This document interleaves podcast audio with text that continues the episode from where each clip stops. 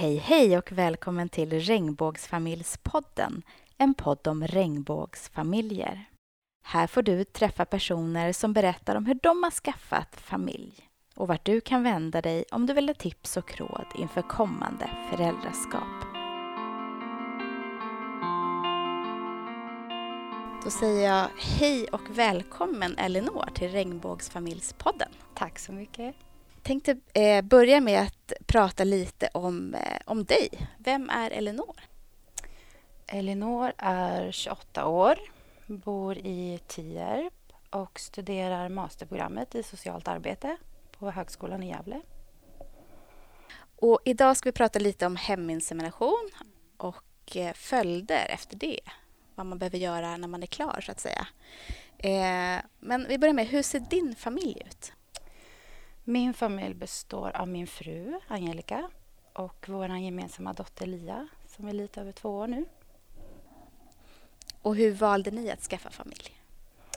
Vi eh, gjorde heminsemination eh, med en privat anonym donator. Och vart får man tag på en privat anonym donator? Ehm, på internet. Vi använder oss av två olika forum faktiskt som fungerar lite som eh, donatordating nästan. Ehm, där vi skrev ut en annons vad vi sökte i vår donator och väldigt anonymt om vilka vi var. Ja, och vilket, inte vilken by eller stad vi bodde i men i vilket område vi befinner oss och ja. Och sen fick man en hel drös med mejl från olika villiga donatorer. Och hur gör man rent praktiskt sen när man får kontakt och, och så? Hur går det till? Ja, alltså det första är väl att sålla ut vilka man skulle kunna tänka sig att ha som donator för att det Alltså jag tror att vi fick hundratals mejl. Um, och det enda man kan göra i det läget är att gå på magkänslan. Och när vi väl hade hittat en som vi båda hade en väldigt bra magkänsla, både jag och min fru, så diskuterade vi huruvida man skulle vara anonym eller inte och ja, hur man ville att det skulle se ut efter.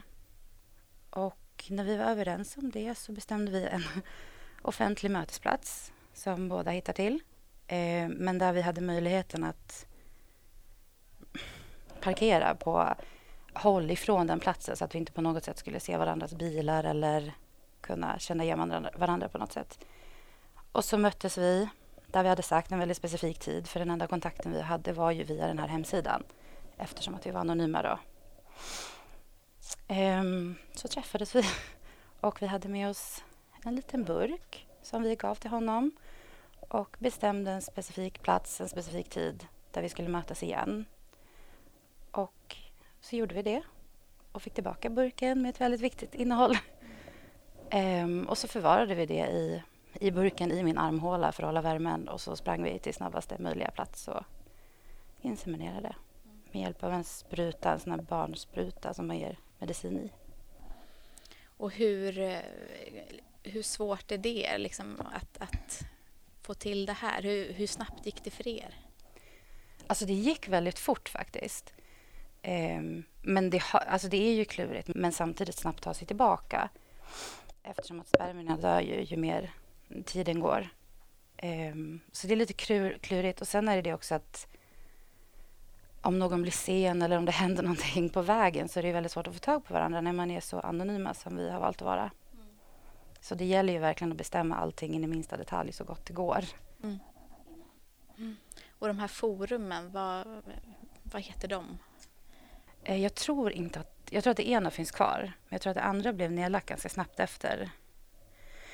Men jag har för mig att där vi hittade vår donator, det hette villhabarn.se, tror jag. Mm. Men sen vet jag att det finns något som heter donor.se eller donor.com. Mm. Och det tror jag finns kvar fortfarande. Och vi kan länka till det i podden för er som vill få mer information. Om man tänker på andra alternativ, att gå till exempel via landstinget. Varför valde ni den här vägen? Ehm, den största anledningen, eller den första anledningen som vi började prata om, jag och min fru, det var väl att jag tyckte att det kändes fint att hon kunde göra mig, rent praktiskt kunde göra mig gravid. Ehm, och sen är det också för att man, förutsatt att man är överens med donatorn då, kan göra hur många försök som helst och hur många gånger som helst per cykel. Och sen för att mitt BMI inte tillåter att göra insemination på landstinget. Och hur den här kontakten med donatorn och, och liksom den här magkänslan hur kändes den när ni liksom väl hade liksom gjort det här? Kändes det fortfarande bra? Den kändes fortfarande jättebra. Mm. Både för mig och min fru och förhoppningsvis för honom också. Mm. Det gjorde det. Vi träffades ju upprepade gånger innan det mm. fungerade. Mm. Jag tror att det kändes ömsesidigt bra faktiskt. Mm. Eh, om man tittar på fördelarna med heminsemination. Du sa att det var fint att din fru kunde mm. göra dig mm. gravid och ditt BMI. Har ni sett några fler fördelar? Ja, alltså det är ju det att man kan göra flera gånger på en och samma ägglossning. Eh, I början så gjorde vi inte det. Men det försöket som det tog sig så gjorde vi det. Och därför har ju vi verkligen sett det som en stor fördel. För att jag har jättesvårt att hitta exakt ägglossningsdag. Eh, så vi har ju kunnat göra lite innan och när vi tror att det är den dagen. Och det tror jag har varit en jättestor fördel för oss faktiskt. Men framför allt att vi kan säga att min fru Angelica då har gjort mig gravid. Mm.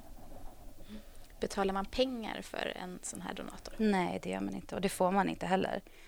Jag vet inte riktigt vad det klassades som men jag har för mig att det har någonting med, alltså att det ligger i någon lag om barnhandel om man betalar för sperma sådär privat. Och vet du varför den här donatorn valde att hjälpa er? Mm.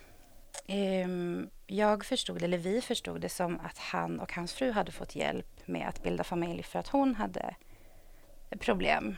Um, och de var väl överens om att de skulle göra någonting för att hjälpa andra. Så jag tror inte att vi var de enda som Nej. fick hjälp av den här donatorn. Och det antar jag också kändes som en bra grej. Jättefin anledning. Det var en jättestor del av den där magkänslan som man får. Och en viktig fråga för oss, varför väljer du att donera? Mm. Så det var väl det bästa svaret man kunde få på en sån fråga. Mm. Faktiskt, eller det tryggaste i alla fall. Ja, jag förstår. Om du skulle se några nackdelar då? Har du några sådana?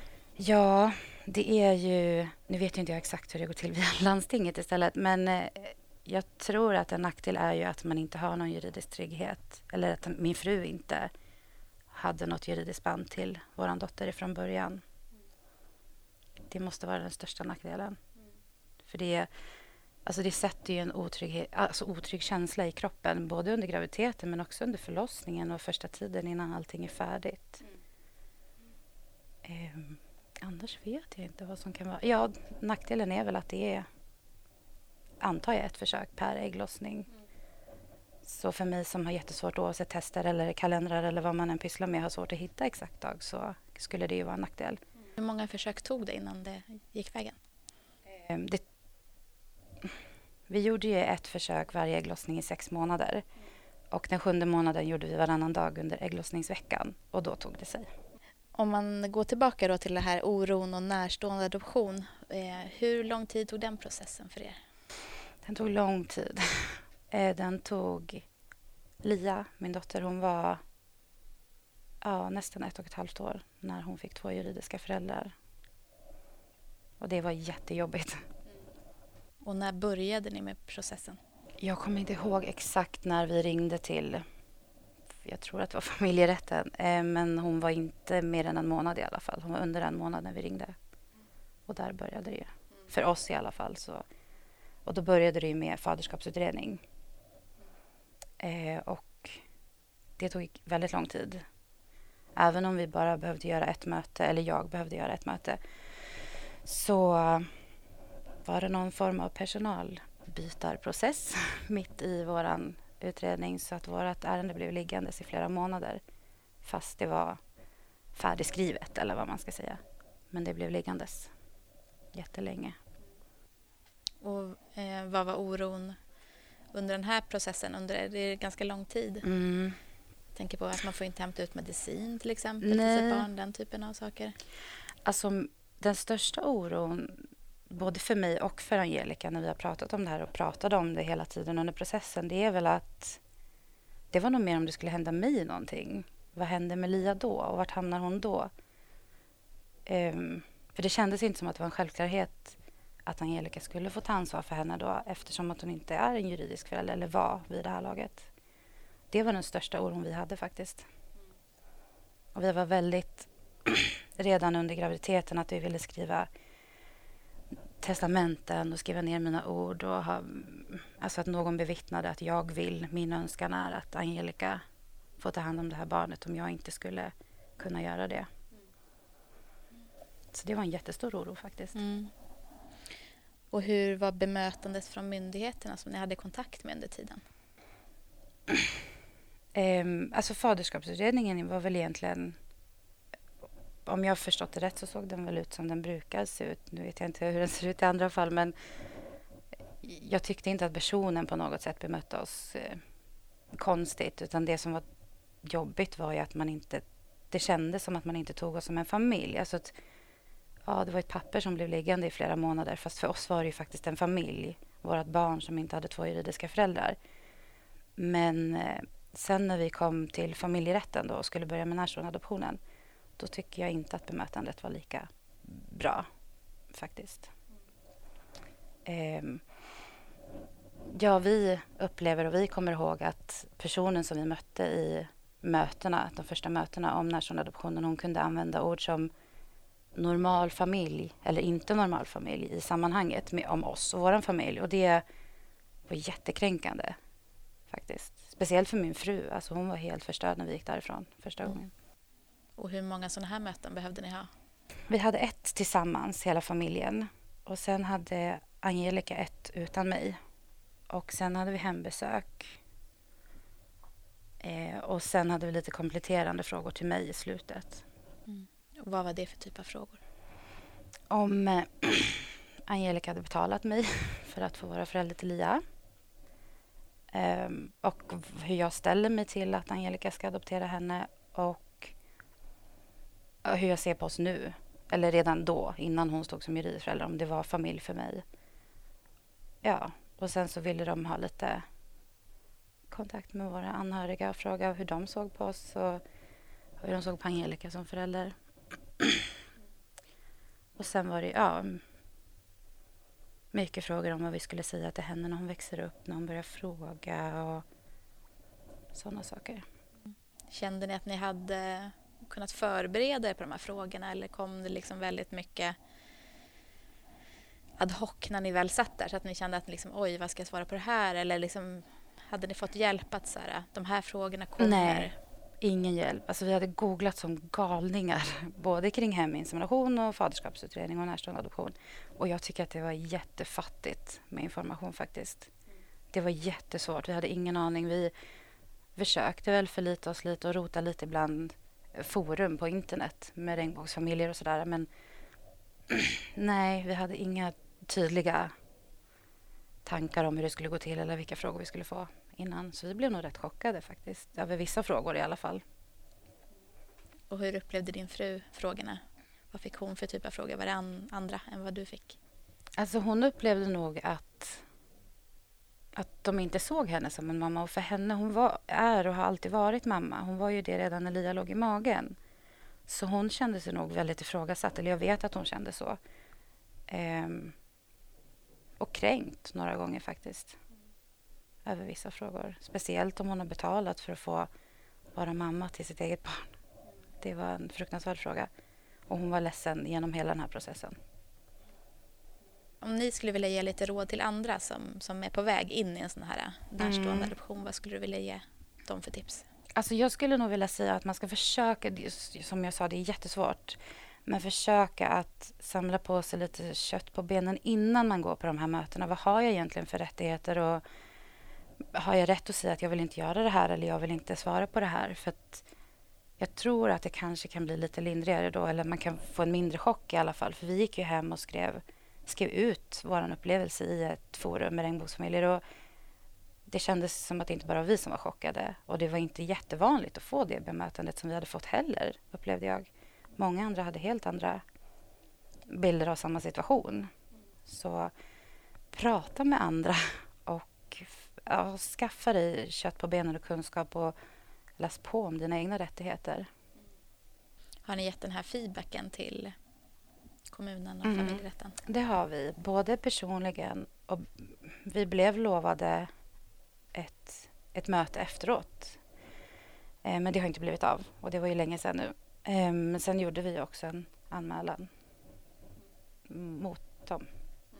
Och där vi tyckte att de brister. Och det var ju främst i den här tiden att de tappade bort oss och närståendeadoptionen blev liggande så den skickades till fel nämnd vilket gjorde att det drog ut ännu mer på tiden. Att man inte ens visste riktigt hur man skulle, vad man skulle göra med en sån här adoption. Det kändes som att de inte hade någon kunskap om hur man går tillväga. Ja, det låter onekligen som en lång tid. Jag har hört allt ifrån liksom fyra månader till... Mm. Ja, det här är nog kanske det längsta jag har hört. Ett och ett halvt, två år. Liksom, sådär. Om vi går tillbaka lite mm,